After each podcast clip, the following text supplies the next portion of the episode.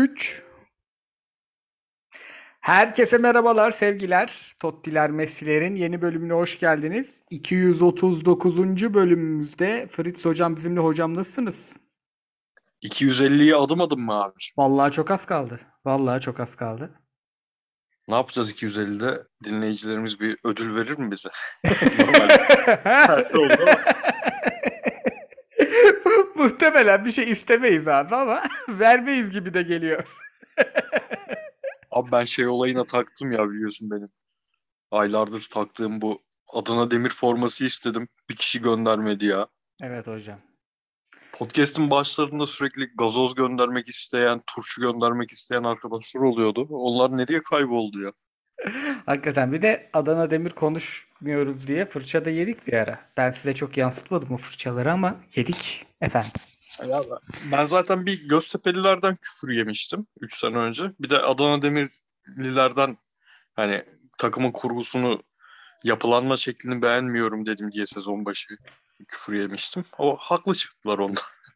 Diyecek bir şey yok. Bir de Balıkesir'den yedik 239 bölümde. Onu neden yediğimizi bilmiyoruz. Hiç Süper Lig'de oynamadı Balıkesir. Neden hiç konuşmuyorsunuz bilmem de çocuklar diye bir sövmüşlerdi. Balıkesir Süper Lig'deyken ben şeydeydim, askerdeydim. Hiç unutmuyorum. Maçı izlemeye komutan götürdü Galatasaray Balıkesir maçını. Abi daha gol Sercan atmıştı sanırım golü. Daha gol de gelmeden o kadar moralim bozulmuştu ki. Takım çok kötü görünüyordu o ara Galatasaray. İzlememiştim devamını. Kıyıcı neden yok onu söyle istersen. Kıyıcı hocam dün e, iş yüzünden zaten benim de sıkıntılıydı. Bugünse telefonunu patlattı o. Bozuldu yani telefonu. Bam diye patlamadı ama e, telefon alması gerekti. O yüzden katılamadı. E, aslında bugün tam kadro olalım diye bekliyorduk. Hatta başka işlerimiz de vardı. Onlara da yetişemedik. Sağlık olsun diyelim. Abi şöyle yapalım. Ben Trabzon Beşiktaş izledim. Galatasaray Gümrük izledim. Fenerbahçe'yi izledim. Anadolu'dan notları çıkardım. Instat'a baktım. Fiksüre baktım biraz ama dilersen şimdi sezonun sonuna doğru geliyoruz. Biz maçları izliyoruz az buz ama ligin gündemini çok takip etmiyoruz. Dinleyici ne duymak istiyor? Bir onların sorularıyla başlayalım istersen. Tamam. Yani belki de hiç e, maç dinleyesi yoktur insanların. Başlıyorum. Tamam. Selamlar herkese demiş Lucarelli. Bak ilk soru. Yayın ihalesi sürecini nasıl değerlendiriyorsunuz? Başlayayım mı ben? Buyur abi. Şimdi şöyle abi. Bu bu tarz ihalelere iki taraftan da hani yayın ihalesi kadar büyük değil ama iki taraftan da hem hazırlanma hem izleme hem katılma bazılarına bir ajans olarak konkurlara girme. O biraz daha farklısıdır ama benzeridir. Şansım oldu. Önce e, değerleme çok önemli gider sen liginin değerini ölçtürürsün. Çünkü o e, fiyatların teklifini verecek insanlar kesin ölçtürür. Parayı veren kesin ölçtürür. Bein Sports da ölçtürmüş. Ölçtürmüş ama bence yanlış ölçtürmüş. Ne kuru dikkate almış, ne enflasyonu dikkate almış, ne de bu ülkenin iki yıl sonrasını dikkate almış. Çok cömert bir teklifte bulunmuşlar. Ee, ben o teklifte bulundukları gün TFF'nin yazı yazdığı gün dedim ben birinin yerinde olsam çekilirim. Bu lig bunun yarı fiyatı anca eder ve bence bu tavır yani ucuza bile alacak olsa, daha pahalıya da alacak olsa bu tavır özellikle ihaleye girmiş tek aday varken çok yanlış sırf bu tavırdan çekilirim dedim. Bein çekildi. Esport'ta fiilen çekildi. TRT Spor çekilmedi. Çekilmesini sağladılar. Çünkü Bein Sports'a biraz daha pahalısını vermek istiyorlar. Bein Sports şu an bence 10 numara süründürüyor. Şu an yani bir şekilde Bein alır bence. Ama e, bir federasyonun canını aldı. İsterse iki federasyonun daha canını alır. O kadar muhtaç, o kadar değersiz, o kadar kötü bir durumda bizim futbolumuz. Ben olayı öyle özetleyeyim, sana atayım pası. Abi sen yeterince özetledin zaten. Yani Aykut Hoca'nın o puan farkı suni muhabbeti gibi çok uzun süredir değeri suni bir ligimiz var. Bu suniliği yönetenlerin bu senin söylediğin o ilk teklifi kabul etmeyerek buna inanmış kendilerini nasıl kandırdılar, nasıl inandırdılar gerçekten çok enteresan bir tarafı işin o. Yani o, o kadar güzel bir teklifi Aa biz önceden daha çok alıyorduk. Şimdi nasıl bu kadar düşürürsünüz diye geri çevirmek olacak iş değildi. Yani yaşanırken de olacak iş olmadığını bilerek yaşadık. Karşılığında da dediğin gibi gittiler. Yani işte bu suniliği aşmak için artık kim alır dediğin gibi Bean'e bakıyor iş. Çünkü bunun altına girecek başka e, ne kurumsallıkta. Yani alabilir şirketler ama iş onu yayınlama kısmı, onu reklamını yapma kısmı, insanların evine yeniden dekoder sokma kısmı o kadar esas işin uza, uzayan, uzayacak e, şirketleri zorlayacak tarafı ki dediğin gibi Bean'e kalır gibi görünüyor da ya abi alsınlar ve bence benim epeydir fikrim şu. Galatasaray tek başına kendini kurtaramayacak. Galatasaray, e, Fenerbahçe tek başına çok doğru yapılanarak diğer takımların önüne geçemeyecek. Bu takımların hepsinin yani zaten Anadolu'yu söylemeye gerek yok. Yani gerçekten hem gelip içini boşaltanlar hem de içini boşaltmasalar bile e, yapılan harcamaların karşılığında onu karşılayacak gelirlerinin olmaması onları söylemeye gerek yok ama Galatasaray, Fener, Beşiktaş, Trabzon tek başlarına iyi yapılanarak, doğru işler yaparak bir noktaya gelebileceklerini düşünmüyorum ben. Yani ne yapacaklarsa, nasıl bir yöntem belirleyeceklerse el ele verip gerçekten üzerine bu e, çok eskiden verdiğimiz Belçika örneği vardı ya Belçika'nın 2000'li yıllarda nasıl yapılandığı en azından futbolcu yetiştirmek için, futbolcu parlatabilmek için ligi hiçbir zaman o kadar küçük nüfuslu bir ülkenin ligi belli bir seviyenin üstüne çıkmayacak. Çıkmıyordu ama en azından futbolcu üzerinden bir ekonomi yaratabilmek için adamların nasıl bütün ülke ülkenin bütün akademisini seferber ettiğini falan çok konuştuk. Çok yazıldı, çizildi. Öyle bir seferberlik gerektiğinin farkına varmaları lazım bence buradan gelecek parayla beraber. Katılıyorum. Ne kadar az. Ee... Bu arada buyur abi. Şu buyur konuda abi. yanıldım abi. Ben hep şöyle bakıyordum. Ee, bu son dönem değil ama 2-3 senedir işin oraya gittiğini düşünüyordum yani. Bu Bean'le olan anlaşmazlıklar falan çok ayyuka çıktı, çıkmaya başladığı zaman. Özellikle de o 3 sene önceki Bankalar Birliği anlaşmalarını da düşününce bu iş sonunda gelecek ve şey olacak. TRT verecek, açık kanaldan verilecek ve siyasi bir malzeme yapılacak. Millete açık kanaldan maç izletiyoruz biz denilecek. Bütün para yine milletin cebinden çıkarken böyle bir şey olacağını düşünüyordum ben. Onunla yanıldım bak. Yani kesin finalde biz TRT'den Süper Lig yayınlanma olayını göreceğiz diye düşünüyordum olmadı. Valla e, döviz peşinde koşmasalar o şovu da kaçırmazlar bence diyorum. Geçiyorum diğer soruya. Selamlar iyi yayınlar abiler demiş Voodoo. Bak bu da futbolla alakasız. Doğru yaptık öbür taraftan başlayarak.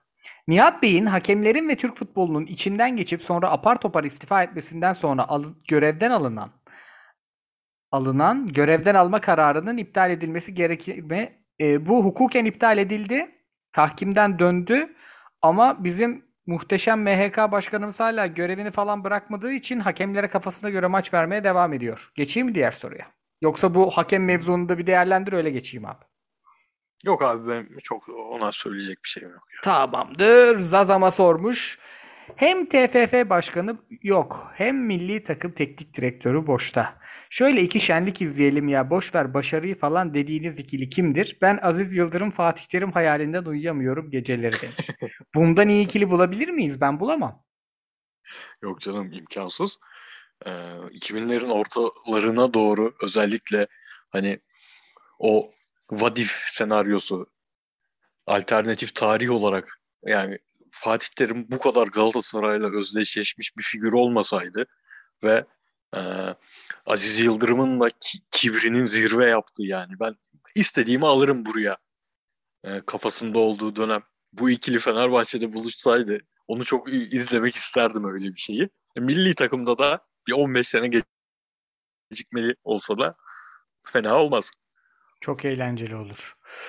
Bu Başka ara... eğlenceli figür benim aklıma gelmiyor ya. Eğlenebileceğimiz figür. Abi bir de yani şimdi ikisi de kavgacı adamlar bunların. Tamam Fatih Hoca teknik direktör olarak kavga edecek bir şey bulur. Aziz Yıldırım kiminle kavga edecek ki? Kulüpler, başkanı olduğunu. Kulüplerle eder, Onların başkanlarıyla eder. Başkanım durur mu ya? Kalbi de yeniletti tertemiz. Mr. Unfundamental sormuş. İkincilik savaşı veren takımlar içerisinden fikstürü en kolay takım sizce hangisi demiş. Bir ikincilik savaşı veren takımlar içerisinden bir maça da bakalım mı? Hazır Dur abi. yani. Tamam sen şey yap ben maçları sayayım sonra kalan maçlarını sayayım. Ben baktım bu arada sorulara biliyorum. Sen Maça kafana- bakalım derken Kayseri Fener maçını diyorsun. Aynen abi. Ona çok kısa özet geçeyim. Belli ki sorular şey gelecek çünkü. Fenerbahçe kadrosunu abi sabitledi. Biraz tıraşladı işte. Mesut gitti. Ozan geri gitti. Ee, Zayt, Crespo e, ikilisini oturttu. Arkada stoper ikilisi değişiyor ama işte bekler oturdu. E, çok iyi bekler olmasa da. ve- Bright çok iyi oturdu. Aynen. Osay Samuel bayağı iyi oynuyor ama bence hala iyi bir bek değil. Yani daha kolay değil onun. Bu Abi Fener- iyi bir bek değil yani. Bir şampiyonluk futbolu oynay- oynayacak takımın hücumcu beki değil enteresan şekilde. Ama bu e, ön tarafa İrfan'la Mert Hakan'ın kapatması gereken alanlar var ya. Oradan gelen ataklarda çok iyi savunuyor herif. Yani o aynı anda sahaya bu kadar İrfan'ı, Mert'i, Serdar'ı, Rossi'yi atmayı şey yapıyor e, Brighton savunmadaki e, yeterliliği. Onu o, şey yapıp bulamadım bir kelime söyleyecektim de. Yani o anlamda iyi. Ya onunla birlikte hazır o tarafa da gelmişken bence Serdar Dursun çok faydalı oynuyor. Crespo zaten yani bayağı iyi. Zayt bayağı faydalı oynuyor. E, Osay Samuel'i de yazmışım senin dediğin sebeplerden. E, ama şöyle bir sıkıntı var. Normalde bir bu seneyi kötü geçirmiş. Gelirleri e, önümüzdeki sene dörtte birine düşecek neredeyse bir takım. Normalde bu yapıyı koruyayım, koruyayım. E, elimdekilerin işte fazlalıklardan çıkayım. O açılan bütçeyle bir yanına borçlarımı ödeyeyim, bir yandan da bir iki tane ek yapayım, e, önümüzdeki sezonu hazırlanayım der. Ama maalesef Fenerbahçe yine en baştan başlayacak gibi duruyor. Önce bir hoca seçecek, ondan sonra gelenler, gidenler, bir Mesut dramaları, şunlar bunlar.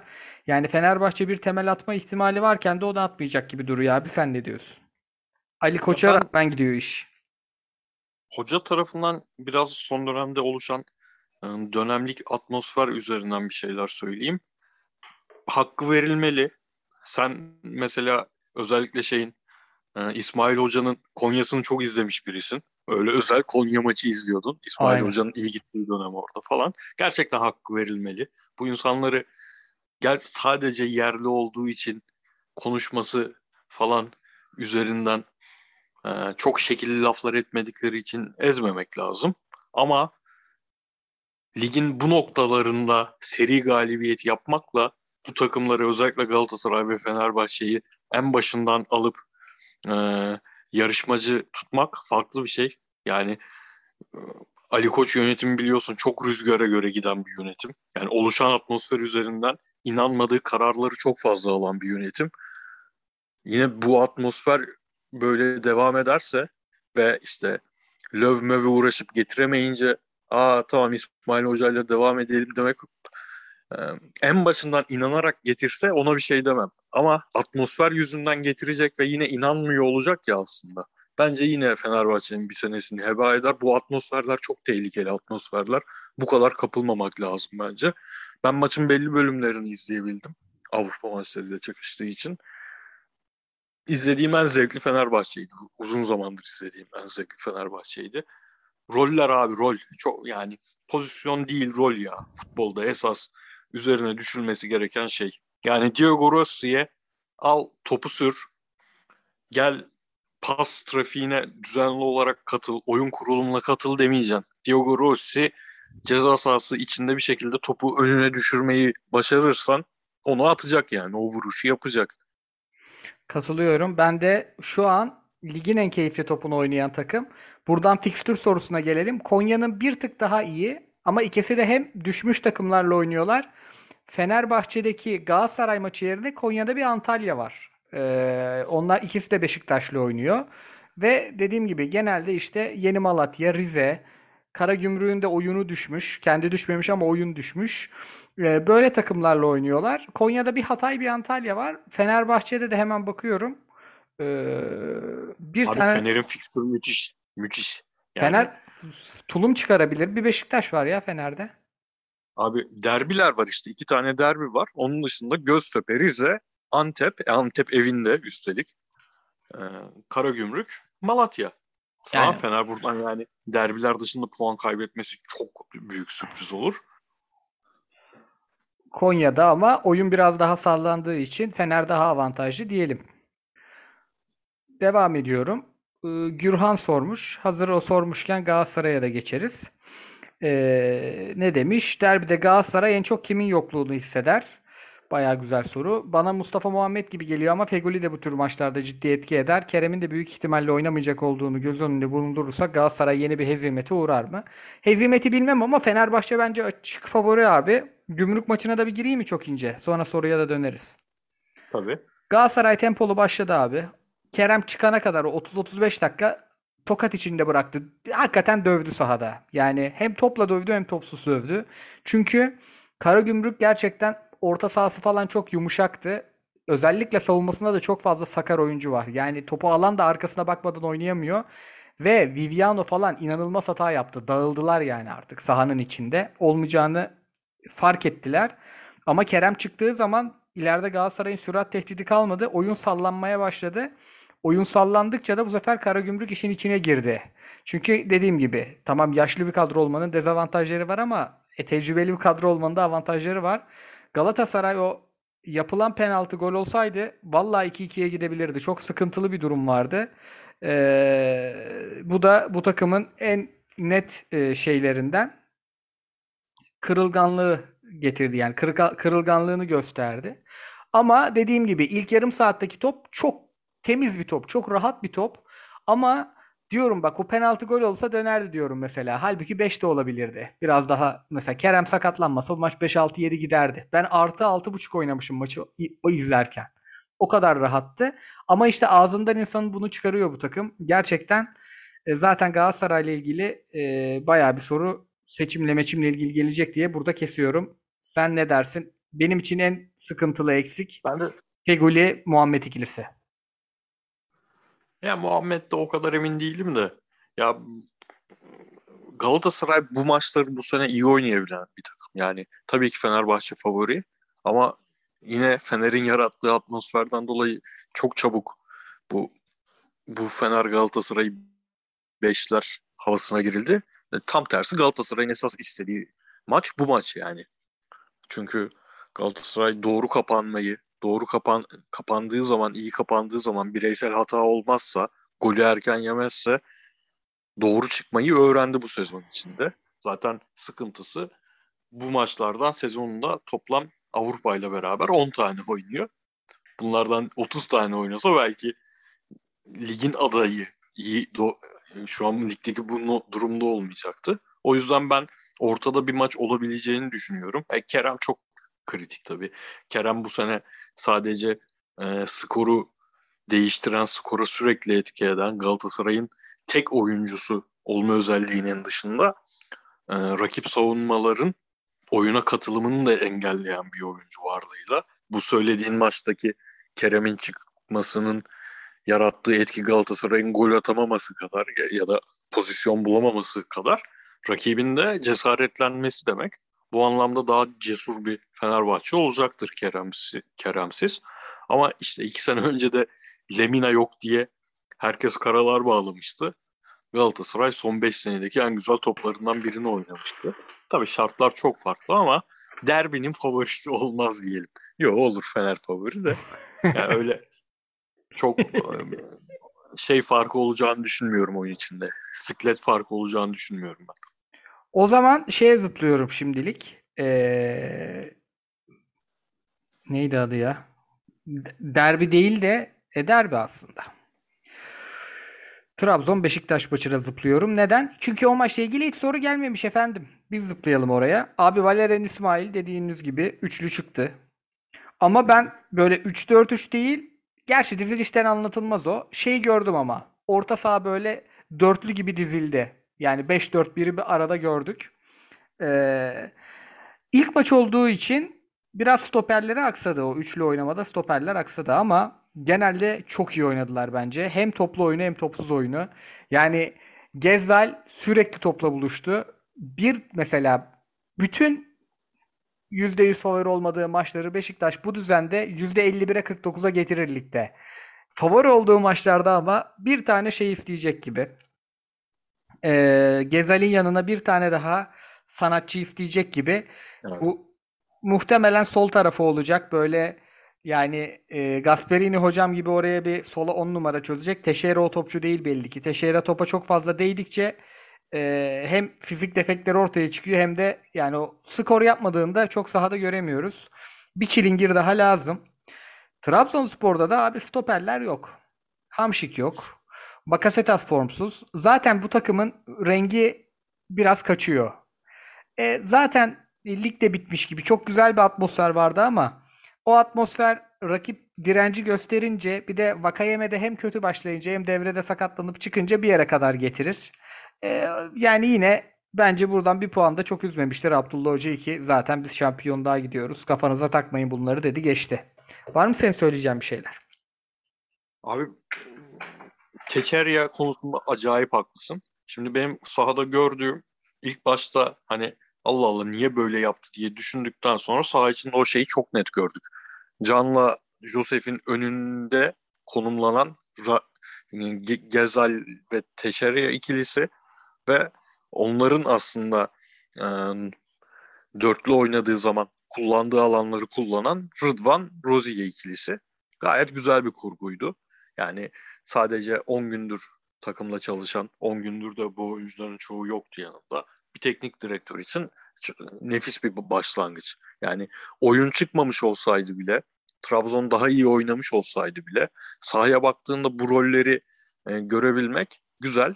Biraz da hani aklım Pereira hocaya gitti. Pereira bunu haftalarca yapamamıştı mesela. O e, santraforun arkasındaki ikilinin roller rolleri bir türlü anlayamıyorduk.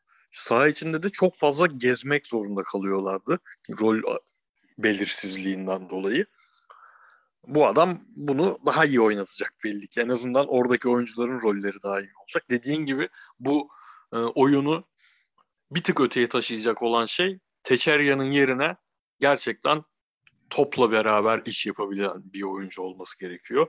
E, skorer özelliği Teşerya'nın e, hayal kurduran özellik ama bu oyunda o ikinci adamın, Gezal'in yanındaki adamın topla olan becerileri daha önemli olacak gibi görünüyor. Orta saha özellikle olması daha önemli gibi gö- görünüyor. Onun dışında yani hakem hatasızmış. Biz çok hata diye kızdık ama hani kural oymuş. Yapacak bir şey yok. Ama e, Trabzon'un kazandığı Galatasaray maçı dahil Geres dönemi gibi, Geres Galatasaray şampiyonluğu gibi bir büyük maçı daha iyi oynamayan taraf olarak bitirdi maalesef yani. Abdullah Hoca bu sene yani benim tuttuğum takım olsa mesela Geres dönemi çok şey denirdi ya böyle şampiyon olacaksak hiç olmayalım. İşte Fenerbahçe'yi yenemiyoruz falan filan. Ben de tam tersi diyordum. Yine tuttuğum takım olsa isterse 50 tane büyük maç olsun 50'sini de kaybetsin ama şampiyon olsun isterim. Ama yine de küçük bir tatsızlık bıraktı bence. Ya önümüzdeki sezon için bence planlarını e, yani özellikle merkez orta sahada bir tık değiştirebilir. Beşiktaş'ta da şey var. Şimdi e, solda Enkudu var. Kontratı var. Kiralık değil bir şey değil.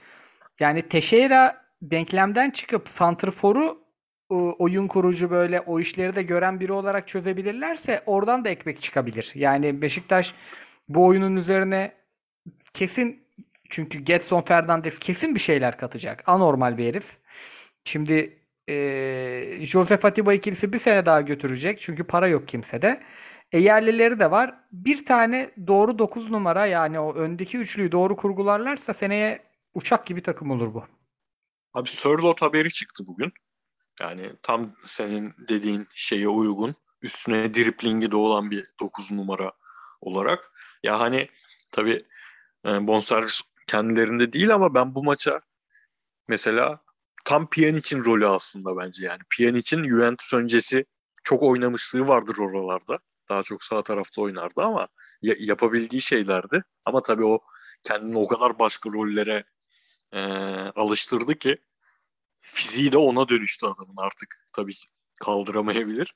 Hani o kalacak olsa acaba o ikinci oyuncu o, o olabilir mi derdim. Ben o yeteneği var çünkü. Ben var yani para pul bilmiyorum da muhtemelen paradan puldan alamazsın, kiralayamazsın Galatasaray ama ben çok isterim iki tane tempolu orta sahanın arkasında onu ya.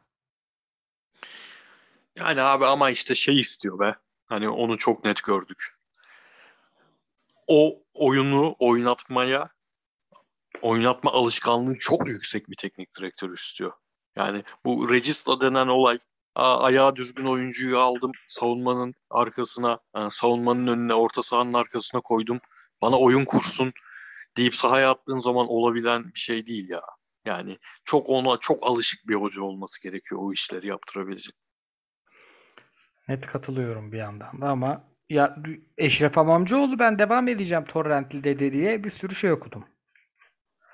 Abi hiç girmeyelim ya. Öbür tarafta da Nazifoğlu falan var. Biz Aynen, yine gelsinler. Geldikleri zaman konuşuruz. Aynen tamam geçiyorum. Igor Tolokdov sormuş Ro- Roman Abramovich Göztepe. Sanırım yalanlandı zaten.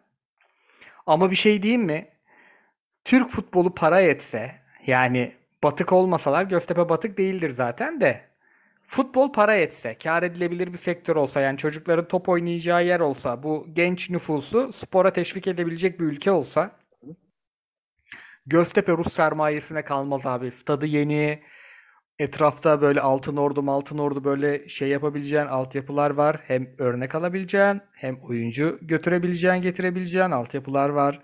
Hayvan gibi iyi taraftar var. Kentin merkezinde stat var. Yani sen var ya bütün İzmir'i boyarsın. Biraz akıllı davranırsan ama bugün yani futbolda hiç para yok. Bence delilik. O yüzden bir yurt dışı sermaye alırsa Göztepe'yi kurtarabilir. Bir Abi Abramovich-. Abramovich kendisi neyse de Chelsea'den Maria hocayı getirecekse Maria Hanım'ı Aynen. yani keşke Galatasaray'ı falan alsa. Bu şey mi? İnanılmaz bir yönetici kadın ya. On, Ya o işte kadar şey gitti. Ma- Michael Enaramo Monaco'ya gittiğinden beri işte 2018'de sanırım futbolun her şeyini yöne- o yönetiyor. O kadın yönetiyor. Ve Chelsea'nin bence şampiyon olamadığı tek süreç 4 yıl. Bu 4-5 yıl. Ama en başarılı yönetiliş biçimi bence. Marina'ymış kadının adı. Madame Marina diyorlardı. Aha Marina. Heh, Marina. Önder Özer'in çok güzel hikayeleri var ya. Şey diyor. Bunlar Dembaba'yı kiraladılar ya Chelsea'den. Aha. Mari Madame Marina burada yok. İmza şu an alamazsınız demişler direkt. Madame Marina Brezilya'da Hmm. maç izliyor. Dünya Kupası O izliyor. zamanlarda o, bak o kadar etkin olduğunu bilmiyordum ben. O zamanlar Abi- bu Kadının ıslak imzası olmadan kalem alamıyormuşsun Chelsea'ye. İnanılmaz bir yer yani. Devam ediyorum. Gomis sizce 10 golle bitirir mi sezonu demiş 1997. Bitirmezse seneye kalmalı mı? Gomis'in kontrat e, bizim seçim yapabileceğimiz bir kontrat değil maalesef. Kaldı yani. nasıl kaldı ya? 1 milyon, 1,5 milyon önümüzdeki yıl kontratı var onun. Abi 10 gol atarsa aktif olmayacak mı? Yok yok kapalı kontrat. Mehmet Özcan da söyledi geçen. Abi bizde olan geri zekalı gibi iyi en azından Gomis gol atamadı diye kaybettiğimiz maçlarda seviyoruz ya. Kapalı kontrat efendim kalıyor. Abi ben gelirken de çok karşıydım. Şu an ciddi moralim bozuldu yani. Ya abi her kötü yönetim bir tortu bırakır. Allah'tan bunlar yani 3-5 tane satılabilir topçuyla gidiyor ya. Aman iyi tarafından bakmak lazım. Ya öyle öyle tabii de hani ge- geçti gitti artık. Aynı şeyleri konuşmaya gerek yok ama bir Gomis'in kontrat, iki Van Aanholt'un iki sene daha Galatasaray'dan 1 milyon 750 bin euro alacak olması.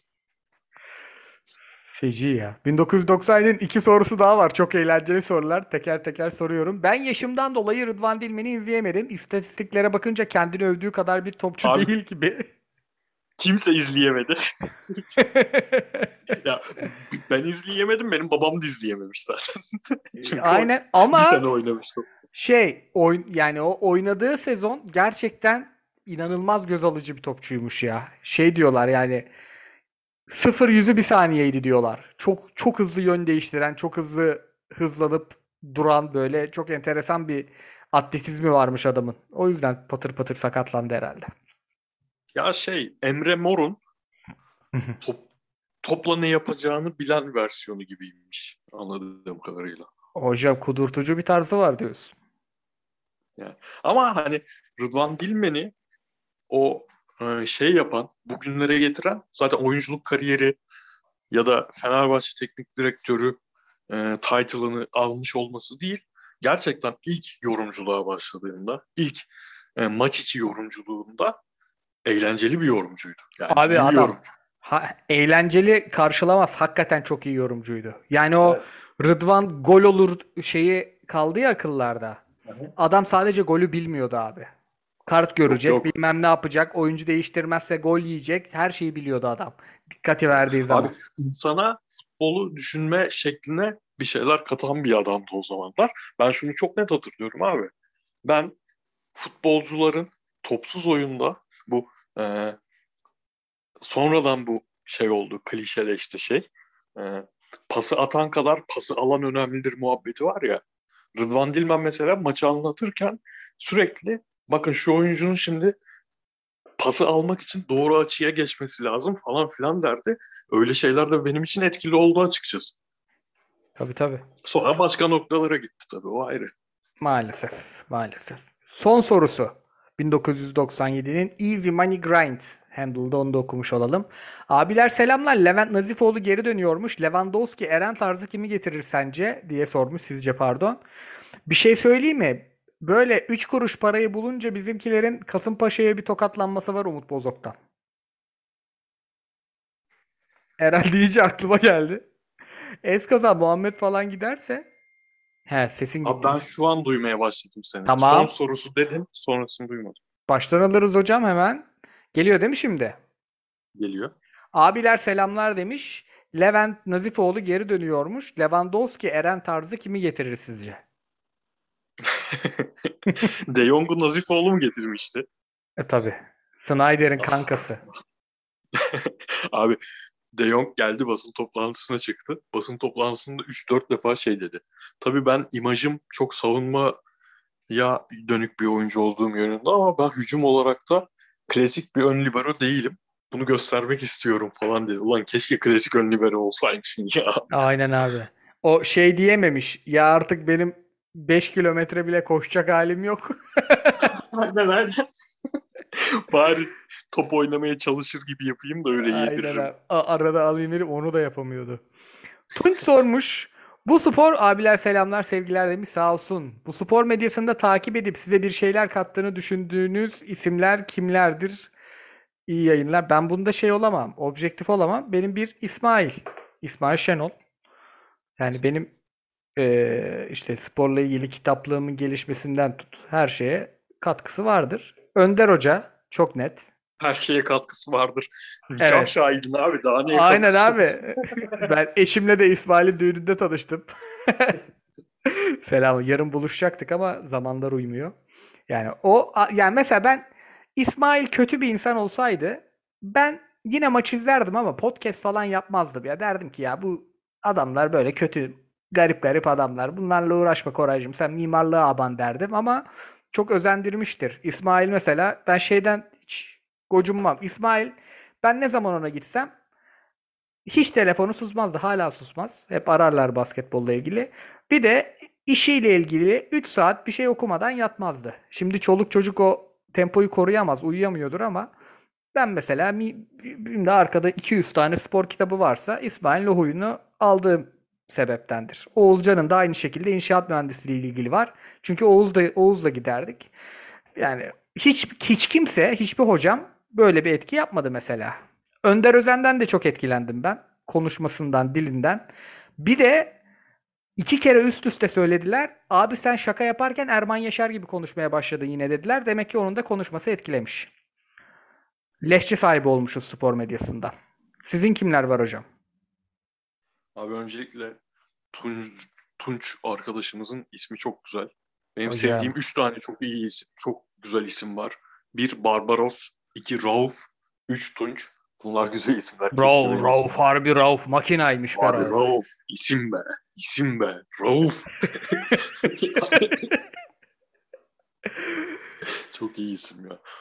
Abi benim ya bir numara Mehmet Demirkol. Ama yani NTV Spor ve NTV Spor sonrası değil yazılarıyla Mehmet Demirkol. Yani futbolun sahada olup bitenine değil ama saha dışında futbol değil sadece sporu düşünme biçimime e, Radikal 2'de önce daha sonra Milliyet'teki yazıları ciddi katkı sağlamıştır. Yani internette köşe yazısı okumaya başlamam Mehmet Demirkol'un Salı ve Perşembe yazılarını okumaya çalışarak başlamıştır benim. Ondan sonra da çok net Önder Özen. Önder Özen de şunu getirdi. Yani yaşımız artık 20'lerin 25'leri geçmeye başlamıştı o çıktığı zaman ilk televizyona. İlk kez çok uzun zaman sonra ilk kez hani başkalarının aklını yemeyeyim ama yaptığı işe saygı duyan adam görmüştüm. Çok net Spor abi. anlamında. Çok net. Ve nezaket. Yani ya hadi o, o da çok önemli tabii de. Ama bu yaptığı işe saygı duyma, yayına böyle sadece e, stü- stüdyoya girmeden önce maçı izleyip gelme değil, ciddi hazırlık yapma anlamında vay be demek böyle de yapılabiliyormuş bu iş dedirttiği için çok keyifliydi o dönemlerini izlemek. Aynen. Mehmet Demirkol'un bu Güney Kore Dünya Kupası'nı anlattığı Tayhan kipa- kitabı inanılmaz iyidir. İnanılmaz. Bir Kitabın bak ismini tamam duyamadık ha. Taehan Minguk. ha. Duymuşum da anlamadım. Çok eğlenceli kitaptır. İki saatte biter kitap yani. Öyle hızlı okutur kendini. Konya Spor 1922 sormuş. İyi günler, iyi yayınlar. İki sorum vardı demiş. Sağ olsun. Sizce Konya Spor ikinci sıradaki yerini koruyabilir mi? Ya fikstürü bir tık daha zor. Şeyde bir tık daha kötü oyunda. Bir tık daha zayıf Fener'den ama yine belli olmaz. Çünkü en iyi teknik direktör onlarda. İkinci Abi soru. ama Buyur abi. Konya benim beklediğim e, kadar o düşüş sonrası e, dağılma yaşamadı. Çabuk toparlamadı demeyeceğim çünkü neredeyse bir buçuk ay maç kazanamama serisi oldu ama sonrasında yeniden e, sanırım son 5 maç 4 galibiyet gibi bir şey olması lazım. Oraya girmeleri yani e, şeyi dağıtmaları bir takım şampiyonluk ümidi kesilince dağılır gideri kırmaları önemli. Fikstürleri de aşırı zor değil aslında. Aynen. Onların da Fener'den, Fener'in gayet aşırı normal. kolay. Aynen Fener'in çok kolay abi. İkinci soru da e, bu biraz şey. Takımı koruyup seneye 5-6 ciddi takviyeyle sezon başında şampiyonluk adayı gösterilebilir mi? Takımı korumak demek zaten ben çok zannetmiyorum Konyaspor'u çok zorlayacak teklifler geleceğini. Belki stoperlerden biri gider. Abdülkerim değil mi adı? Abdülkadir miydi? Abdülkerim. Aha. Solak. E, 42 numara. Belki o gider. Onun dışında çok anormal teklif gelmez. Ama ya İlhan Palut gibi bir güç var. Onu da bu sene gördük. Önümüzdeki sene ben hocanın o 5-6 takviyeyi den hani şampiyonluk ya da yine ikinciliği hedefliyorlarsa biraz daha fazlasını isteyeceği sırf 5-6 takviyeyi hücuma yapacağını düşünüyorum. Yani gerçekten hücumcularının kalitesi çok sıkıntılı. Yani kaleye topu sokamamaktan çok puanı gitti Konya'nın. Evet.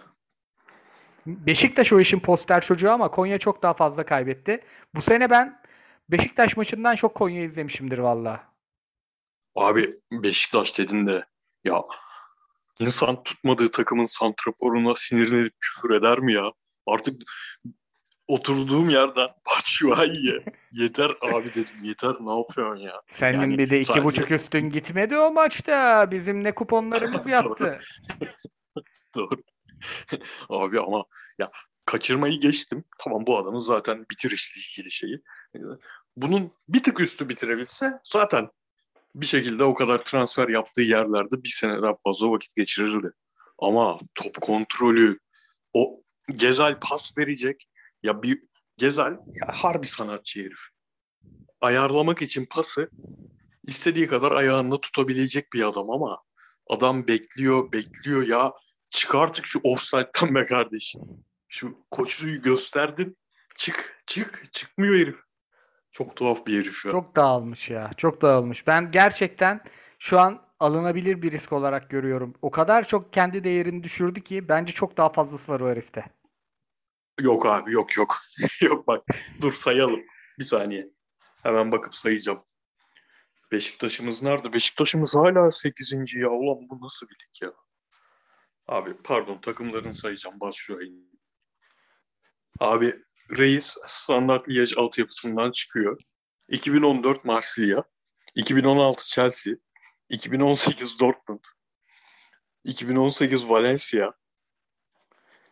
Bu arada sürekli Chelsea'ye dönüp duruyor. 2019 Crystal Palace, 2021 Beşiktaş. Ya abi yani bu Hocam senin gibi herkes böyle düşünüyor ama olmuyor abi işte. olmuyor. Hocam katılıyorum. Bizde bir CV geldiği zaman 3 ayda bir iş değiştirdi mi diye bir bakarız. Arkadaşımız Yani. bize uyumlu çalışır mı diye bakarız. Hocam doğru. Hocam geç ben soru hatta direkt soruyu geçiyorum. Haftaya derbi. ben de- Heh, buyur abi. Pardon. Belçika'da özellikle. Ulan Benteke niye oynuyor kardeşim diye dellenip Batshuayi'nin oynamasını istediğim bir dönem vardı. Ama düzenli izleyici insansın. Çünkü hayal ettirdiği şeyler var adamın. Yani Kesin. herkesi bir ulan ben bunu adam ederim. Ben bununla ne önde baskı yaparım falan diye düşünüyorsun da işte olmuyor. Buyur abi. Haftaya derbide bir Alex sürprizi olur mu demiş Ozan ama anlamadım ben Alex sürprizini. Kerem'in sakatlığı için söylüyor herhalde. He, Eskiden çıkardı ya. anladım. De, Fenerbahçe'de Alex şoku haberleri. Gö- Gökhan Gönül'le bende kalmış o da bilmiyorum ben. Abi Gökhan gelmeden önce Alex'in ilk 2-3 senesi hep Alex üzerinden çıkardı haber. Aziz Başkan'ın müthiş yönetimiyle. Sonra Gökhan Gönül'e dönmüştü. Bilmiyoruz deyip geçiyorum. Valla hiç bilmiyorum ya. Yani öyle öyle bir akıl oyunu yapabilecek Galatasaray'da futbol aklı da yok ki. Hani- Aynen. Bizim futbol aklımız şu an sahanın içine çok şeylere böyle çok eee, böyle pembe pembe takılan bir futbol aklımız var. Yani. Hatta bir yönetim de yok zaten. Hocanın işi fut sahanın içini düşünmek, o işlere girmek değil zaten. Doğruymuş aslında bir yandan. Mert Demir sormuş. Abiler selam. Fenerbahçe'de İrfan ve Ardalı yapı sizce nasıl? Hocam. Crespo, İrfan, Arda üçlüsü görülmeli hocam. Bak vallahi billahi görülmeli ya. İrfan koşamıyorsan İrfancığım İrfan'ın buyur abi. sen İrfan'ın orta sahanın bir parçası olmasına çok şeysin. İknasın. Kesin. Ya sağda oynamasın abi. Bu adam iki tarafa da çalım atan, ayağı düzgün, 60 metreye uzun top atabilen, şutör. Kanada hapsetmesinler. 10 numaraya da hapsetmesinler. İrfan çok mu savunma defekti yaratıyor?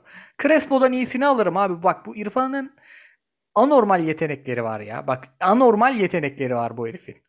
Bir de önünde oynayacak Arda da öyle koşmayan, basmayan, savunmaya yardım etmeyen bir oyuncu değil. Keza Serdar Dursun da değil yani. Ben Beşik Fenerbahçe'nin Serdar Dursun yerine 10 milyonluk santrfor getirebileceğini de sanmıyorum bu ekonomik durumda. Ben direkt içeriden onu oynatırım. Atletik bir tane sağ açık bulurum. Bir tane eli yüzü düzgün bek bulurum. Fazlalıklardan kurtulur yürürüm. Bu bu adam bak tamam Mahmut Tekdemir gibi bir makinayla oynadı ama abi Paris Saint-Germain'e karşı oynadı yani. Bir de yanında Mossoro 37 yaşındaki Mossoro'yla Aynen abi. 4-3 oynadı bu adam. Ben, katılıyorum sana yani e, olmaz demiyorum. Zaten adamı İrfan'ı İrfan yapan şey o e, çift 10 numara 4-1-4-1'iydi Abdullah Avcı'nın. Olabileceğini düşünüyorum ama işte takımın ge- geri kalanını diğer oyuncular kimler olacak onu görmek lazım ama Arda konusunda Arda gerçekten şu an e, hani taze parlamış taze parlamış demeyeyim de Valencia'daki döneminin zirvesine çıkmış David Silva gibi görünüyor çocuk. O yüzden insanın kafasında ulan bu her yerde oynar bu aynen aynen. diye Sol- düşündürüyor. Ben kaleye ne kadar yakın olursa şu an en azından hani David Silva gibi David Silva da kariyerinin o dönemlerinde kaleye daha yakın daha sonra 4-3-3 orta sahası ol- oldu.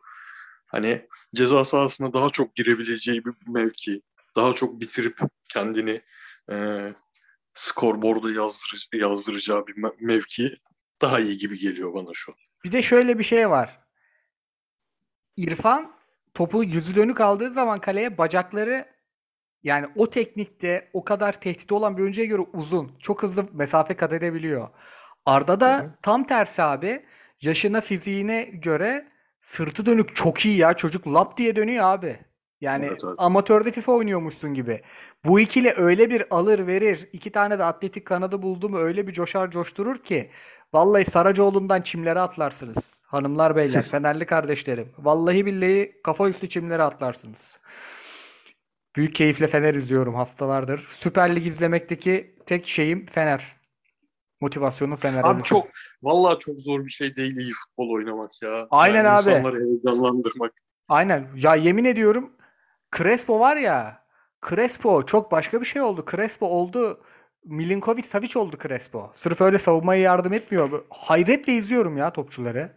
Ee, hocam herkes Vitor'un bulduğu baltaya bak derken övdük burada. Hocam Yani. zaten ar- arenada yapıştırışı inanılmaz bir yapıştırıştı Galatasaray'ımıza. Devrim demiş ki yükleyin YouTube sayfanıza lütfen. Devrim Beyciğim. Bakın podcast'i dinlemediğinizi anlıyoruz buradan. Sürekli her hafta. Ama biz YouTube'a YouTube yük- sayfamız yok. bir. İkincisi de şu an açamayız Natspor'la. YouTube'da içerik yapmak, yapacaksak onlarla yapacağımıza dair özellikle futbolla ilgili bir şeyimiz var. He desek ki biz kendi Süper Lig'de YouTube kanalımızı açacağız. Fuat abi hayır açmayın falan diyecek biri değil. Ama biz de Süper Lig tarafında podcast'te kalmayı tercih ediyoruz. Avrupa'da o kadar güzel prodüksiyonla, o kadar güzel bir ekiple yayın yaparken o standardı YouTube'da korumak istiyoruz. Şimdi biz yapsak benim laptop, Fritz'in laptop, arka planda kitaplar, kitaplar çok aynı Abi, şey olmaz. Benim laptop arkadaşlar şey çalıştırmıyor. Ee, Word dosyası hariç bir de böyle işte JPEG, MPEG açan Windows'un o kendi şeyleri hariç Chrome bile çalıştırmıyor benim bilgisayarım. Aynen. 2009'da alındığı için öyle YouTube'a yayın yapmak falan zor işler bizim için o yüzden. Bir de şöyle bir durum var. Şimdi biz Süper Lig'i butik tutmakla YouTube'a hemen geçmemekle çok büyük bir şey yaptık yani. Çok şansımız oldu. Biraz da akıllıca yaptık onu. İnsanların uğraştıkları yorumları, yedikleri küfürlere bakıyorum. Adam 1000 izleniyor, 950 küfür yiyor abi. Birebir yani. Bizde şimdi 230 bölümde öyle güzel bir ortam oluştu ki ben soru soran insanların çoğunu ismini birkaç kere daha okumuş, bir yandan tanımış oluyorum yani. Ee, hep beraber öyleyiz. Dolayısıyla şu an gayet iyi gidiyor. Yani. Ee, Ki zaten hani sen şey bir insan değilsin. Mesela kıyıcıyla biz daha çok alınırız. Sen öyle küfür müfür olursa aman bana ne Ben- ge- geçebilecek bir ben insansın. ben hırslanıyorum abi. Aksine bazen evet. daha güzelini yapacağız o zaman diyorum. Bu küfreden herifin dinleyemeyeceği kadar iyisini Ya yapacağız. abi, Bir şey önemli bizim için ya podcast tarafında işin. Hem gerçekten bu işte 230 bölüm 240 bölüm olmuş. Böyle başladık böyle gitsin. Yani gelenek devam etsin. Önemli hem de şey. Şimdi mesela bir maçta hakem hatası olduğu zaman bizi dinleyen insanlar o kadar uzun zamandır tanıyor ki bizi. Hani biz kendi arasında sohbet eden 3 kişiyken ve toplam dinleyen sayısı da muhtemelen 50 kişiyken de Galatasaray aleyhine hatalı hakem olduğu zaman 20 dakika hakem hiçbir zaman konuşmadı. E şimdi Fener'in aleyhine hakem olup konuşmadığım zaman da kimse bana gelip vay Galatasaraylısın hakem konuşmuyorsun demiyor. Bir Ben şey adam değil 10 mi? yıldır tanıyor artık çünkü. Bak Trabzonspor Beşiktaş maçında o hakem skandalı ile ilgili o kadar çok konuştular ki karar da doğruymuş. Senden şu an öğrendim ben. Ben hiç bakmadım bile yani. Bilmiyorsak bilmiyoruzdur. Ben bilmiyordum o topun oraya çekildiğini. Ben büyük sahada top da oynadım.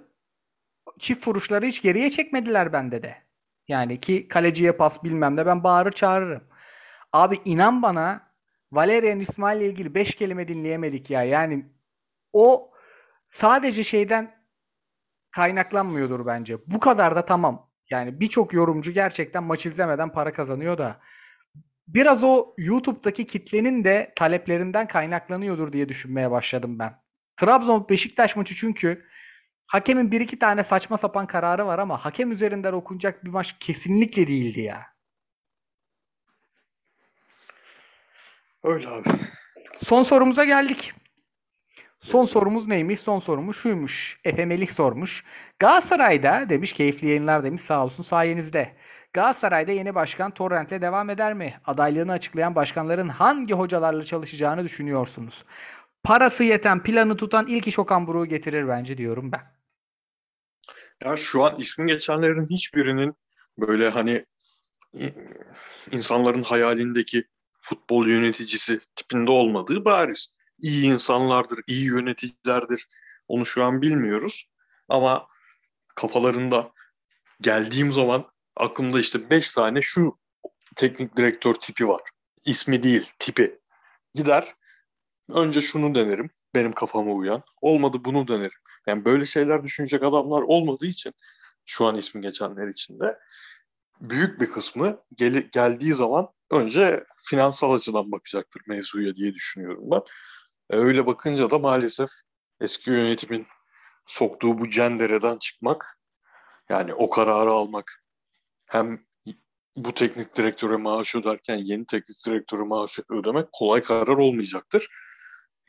Ben hani Okan Buruk isminin şimdi düşünüyorum da adaylardan kim yapar bunu diye. Yani en uygun senaryonun yine değişecekse o olduğunu düşünüyorum ben. Yani şöyle başkan adaylarından birini hiç tanımıyorum. Diğerinde de en çok övüldüğü kızım bu adam çaldırmaz, çırptırmaz kısmı. Yani dolayısıyla öyle ben dediğim gibi torrentle devam etme ihtimallerini de yüksek görüyorum. Çünkü bu iş sonuçta paraya ve tazminata bakacak abi. Öyle abi öyle öyle çok. Öyle yani. Diyelim vallahi tertemiz tamamladık. 8'i 10 geçe mi paylaştım ben seninle linki abi? Ee, bakayım 19 geçe 13 geçe. Bir saatin altında bile kalmışız. İyi 5 dakika bir Los Angeles Lakers konuşalım o zaman. Hocam ben sana bir şey diyeyim mi? Neler okuyorum ya. Hocam neler okuyorum. Lebron. Hocam komisyonculuk var içeride. Baya kendi topçusunu getirip komisyonculuk var. Bu takım Clutch'tan, bu Clutch Sports'muş Lebron'un menajerlik şirketi. Clutch kanserinden kurtulmadan bir şey olmaz. Hemen Lebron'unu, Davis'ini takaslayacaksın abi. Abi şok oldum ya ben. Şimdi NBA'den özellikle fantezi de bitince iyice uzak kalmaya başlayınca ulan zaten çok fazla maç oluyor. Skorlara hiçbir zaman bakmıyorum ben. Sıralamada ben Lakers'a hani Lakers kötü muhabbetini farkındayım. Ama zannediyorum ki işte beşinci falan. O yüzden eleştiriliyor. Ya playoff yapamamasına şok oldum ya. Abi bak League Pass alacağım. Hatta PlayStation'a app'ini indirdim. League Pass çok pahalı bir şey. Ama benim bir ay bir keyfim var. Playoff keyfim var. Oyun almam, bir şey almam alırım ben League Pass'imi. Yemin ediyorum sana Lakers elendiği gün alacağım dedim. Bak bugün şimdi biz yayındayken indir alacağım. Yiyeceğim kazanı. Ben bu şerefsizleri izlemek istemiyorum ya. Hocam yalnız Al al yalnız. Süper Lig konuşurken ne güzel tatlı tatlıydık. Suyun öbür tarafına Amerikalara geçince şerefsizler, komisyoncular gırla gidiyor. Bizim de içimizde var hocam. Bizim de var Var, içimizde. Var da yani playoff olayı güzel olay. İzleriz. Ben Çok izleyeceğim eğlenceli abi. Ben bir de no spoiler mod. Ertesi gün kalkıyorum. Bizim zaten ajans 10.45 gibi açılıyor.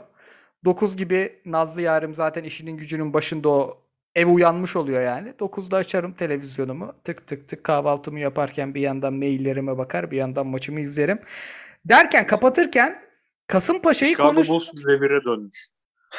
Ha, tamam Kasımpaşa. Hocam Chicago Bulls'umuzda çok karakterli, çok eli yüzü düzgün oyuncular var. DeMar DeRozan. Bak sana bir şey söyleyeyim mi? Bu çocuk çok başka bir çocuk. Zach Lavine.